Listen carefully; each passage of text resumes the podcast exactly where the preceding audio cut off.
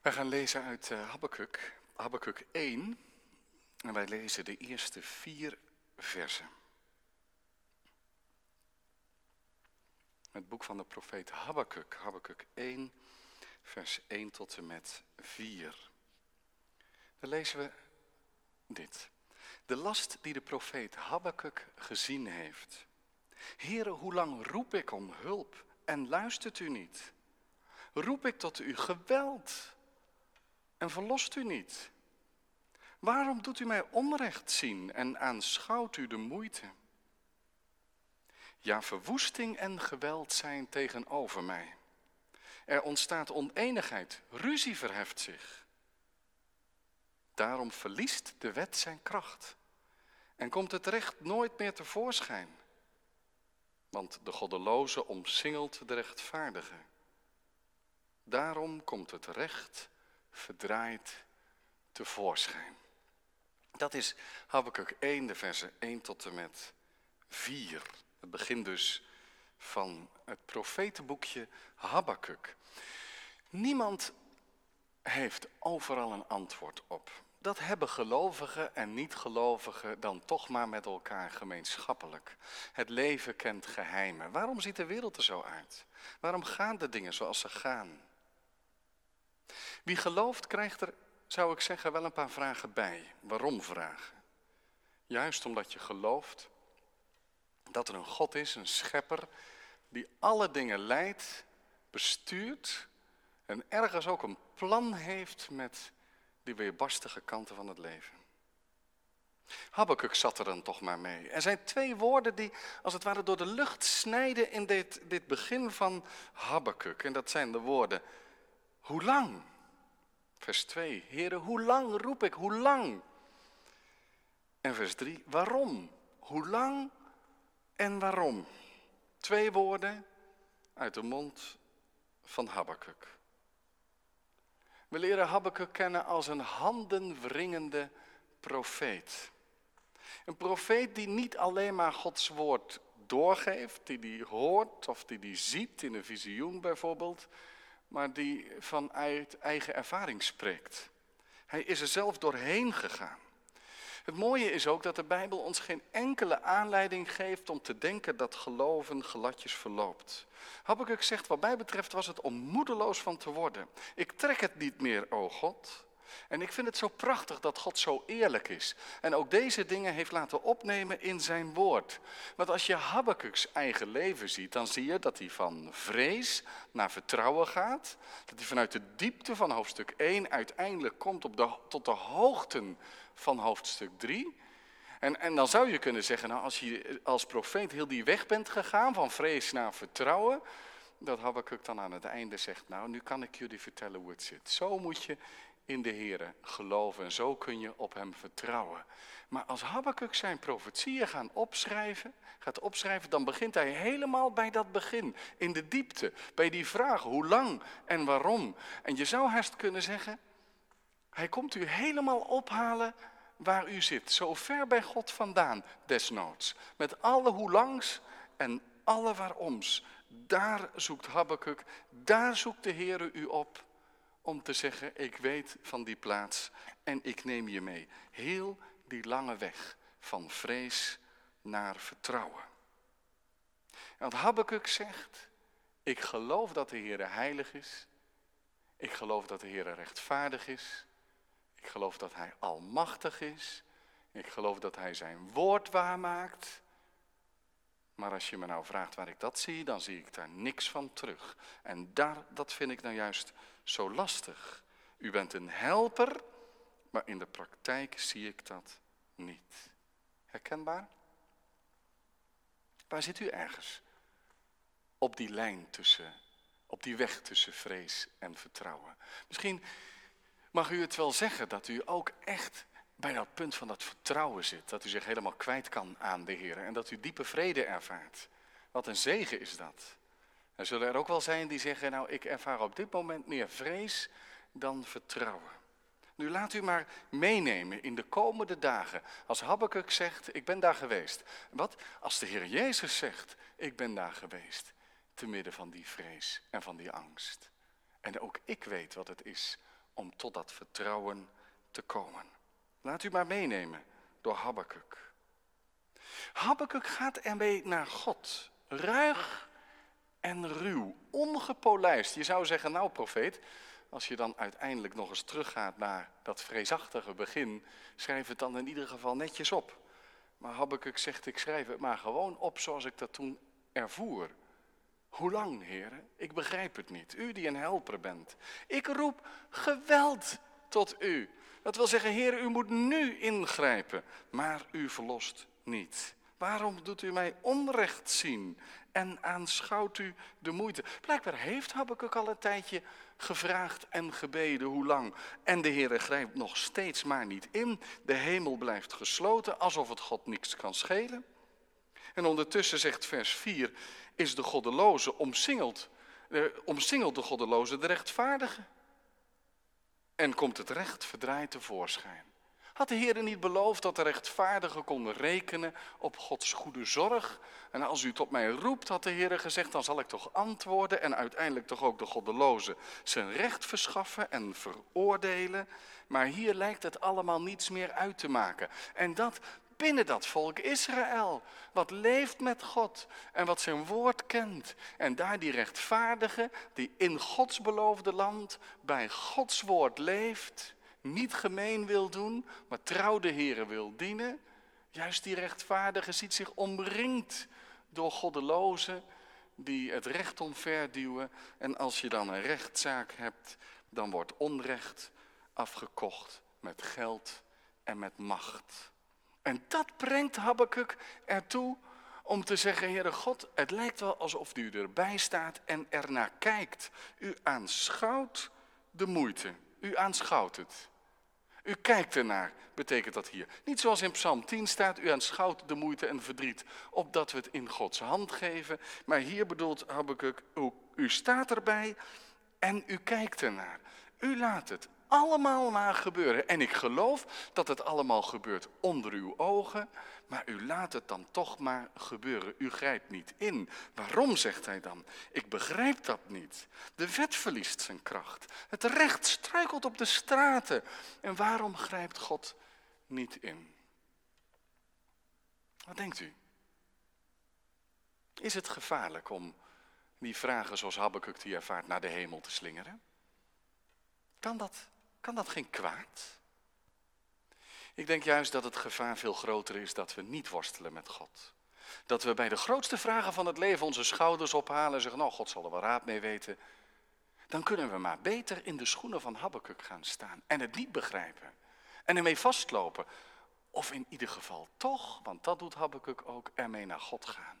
Worstelen met God. En zeggen, Heere God, ik laat u niet los, totdat u mij zegent. Het gevaar is groter dat we het allemaal wel prima vinden. Ik zou eigenlijk wel willen dat in onze gemeente ook eens wat vaker tegen elkaar zeggen: Ik snap het niet meer. Ik worstel ermee. Ik kan God wel niet loslaten, maar ik zit er dan toch maar mee. Bid voor me alsjeblieft, want geloven gaat niet zo gemakkelijk. Soms roep ik namelijk hoe lang en waarom. Het beste dat we kunnen doen is dat we elkaar aansporen. Laat God toch niet los. Je kunt beter boos zijn op God dan dat je onverschillig je schouders ophaalt. Vlucht maar tot God. Worstel maar met God. Hij kan het nodige verdragen. En als God dat ergens laat zien, is dat ook wel hier. In dat begin van de profetieën van Habakkuk.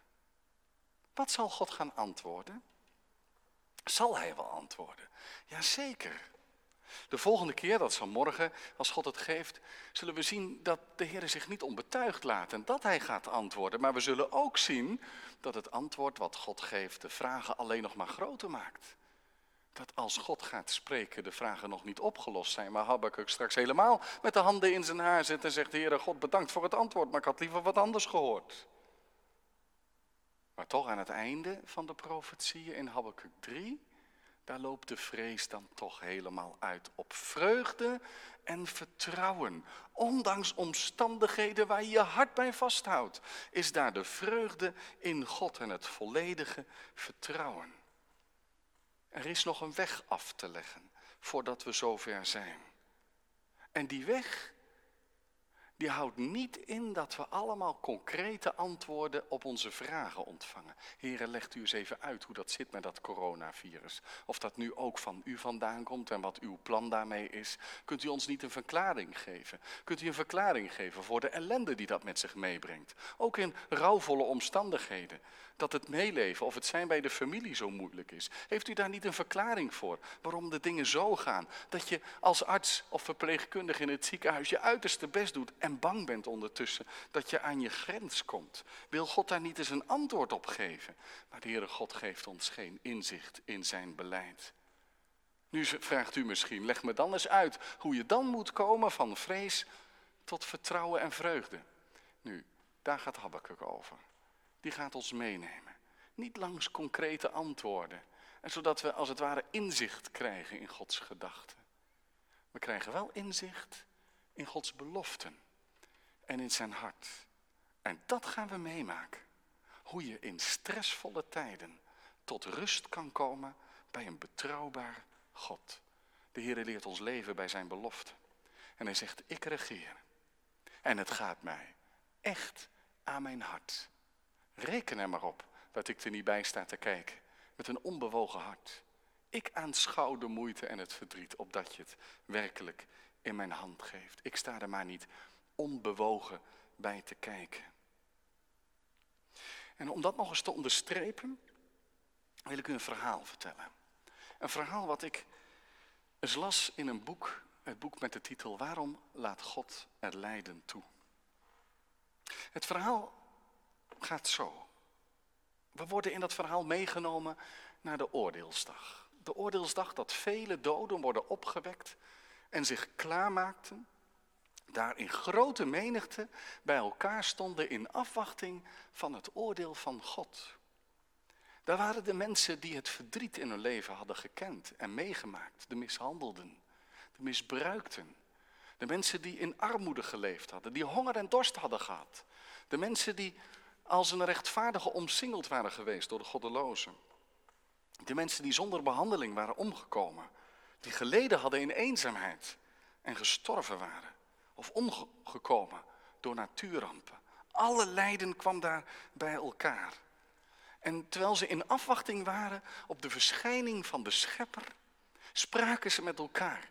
En waren het eigenlijk roerend met elkaar eens dat niet God hen ter verantwoording moest roepen, maar dat zij God voor hun rechtbank moesten dagen. Want zij hadden in Gods eigen wereld het leed en de ellende meegemaakt. Ze hadden geroepen, hoe lang? En het duurde zo lang. En ze hadden geroepen, waarom? En er kwam geen antwoord. Ze waren het al snel eens over hun aanklachten. Hij heeft het lijden allemaal laten gebeuren. Hij stond erbij en hij keek ernaar. Als er dan een God is die overal over gaat, waarom heeft hij zijn handen er dan niet aan vuil gemaakt? Hij had toch iets moeten doen? En ze werden het ook eens over het vonnis, over de straf die ze uit zouden spreken. Weet je, hij moest het zelf maar eens ondergaan. Hij moest zelf maar eens ondervinden wat het was om zoveel te lijden. Om er alleen voor te staan. Om zich af te vragen waar God in dat alles is. Om zich door God verlaten te voelen. Hij moest maar eens weten wat het is om onrecht te dragen, bespot te worden. Hij moest het lijden ondergaan. Nou, hij moest maar naar de wereld gaan, als mens geboren worden. Liefst als Jood, om verraden en verworpen te worden. Om haat te ondergaan. Om veracht te worden. Om gemarteld te worden. Om de marteldood te ondergaan. Dat moest hij maar ondergaan. Hij moest het maar aan de lijve ondervinden. En toen werd het stil. Een huivering ging door de mensenmassa. Maar dat heeft hij reeds gedaan. Hij heeft het ondergaan. Hij is in ons lijden afgedaald, in onze onzekerheid, in ons gebroken mensenbestaan. Hij is door zijn vrienden in de steek gelaten, verlogend, verraden, gemarteld, bespot, geslagen. Hij heeft angsten doorstaan. En in het diepste en bitterste lijden heeft hij uitgeroepen. Mijn God, mijn God, waarom hebt u mij verlaten? Op Golgotha heeft een kruis gestaan. Wie kan het begrijpen? Wie kan het kruis duiden? Wie kan helemaal doorgronden wat God daar heeft gedaan? Eén ding is wel duidelijk. God is bewogen. God is niet erbij gaan staan kijken. Hij heeft het gedragen. Hij heeft het ondergaan. En het kruis vertelt ons dat ons leven hem ter harte gaat. De Heer Jezus Christus riep, als de Zoon van God, waarom hebt u mij verlaten? Waarom? En het bleef stil in dat stikdonkere moment, daar op die Goede Vrijdag. Het was de Heer Jezus Christus die waarom riep. Die tijdens zijn leven ook had gezegd, hoe lang? Hoe lang moet ik u nog verdragen? zei hij tegen zijn vrienden, omdat ze zo weinig geloof hadden. Nu zullen we dat waarom van de Heer Jezus, waarop geen antwoord kwam. En dat hoe lang, als een aanklacht over ons gebrekkige geloof. Zullen we die woorden, waarom en hoe lang, ook een plek, geven in ons leven? Dan mogen we roepen, waarom, heren? Hoe lang nog voordat u komt? Waarom? Ik begrijp het niet. Maar tegelijk mogen we zeggen, heren, het gaat u aan uw hart. En juist omdat u uw zoon, de Heer Jezus Christus, gegeven heeft. En al het onrecht, maar ook onze schuld en onze zonde heeft gedragen. Daarom bent u te vertrouwen. Ook in moeilijke omstandigheden. Ach, zover is Habakkuk nog niet in Habakkuk 1 vers 4. Hij is nog maar net begonnen. En we staan nog aan dat begin van die weg van vrees naar vertrouwen. Zijn wij zover? Ach, als u het nog niet bent, treur niet. We worden door Habakkuk meegenomen. Door diepe diepten, maar uiteindelijk tot hoge hoogten. Door de diepte en de vragen heen gaat het naar uitbundige vreugde. De Heere is mijn kracht. De Heere is mijn sterkte. Zo kan ik alles aan.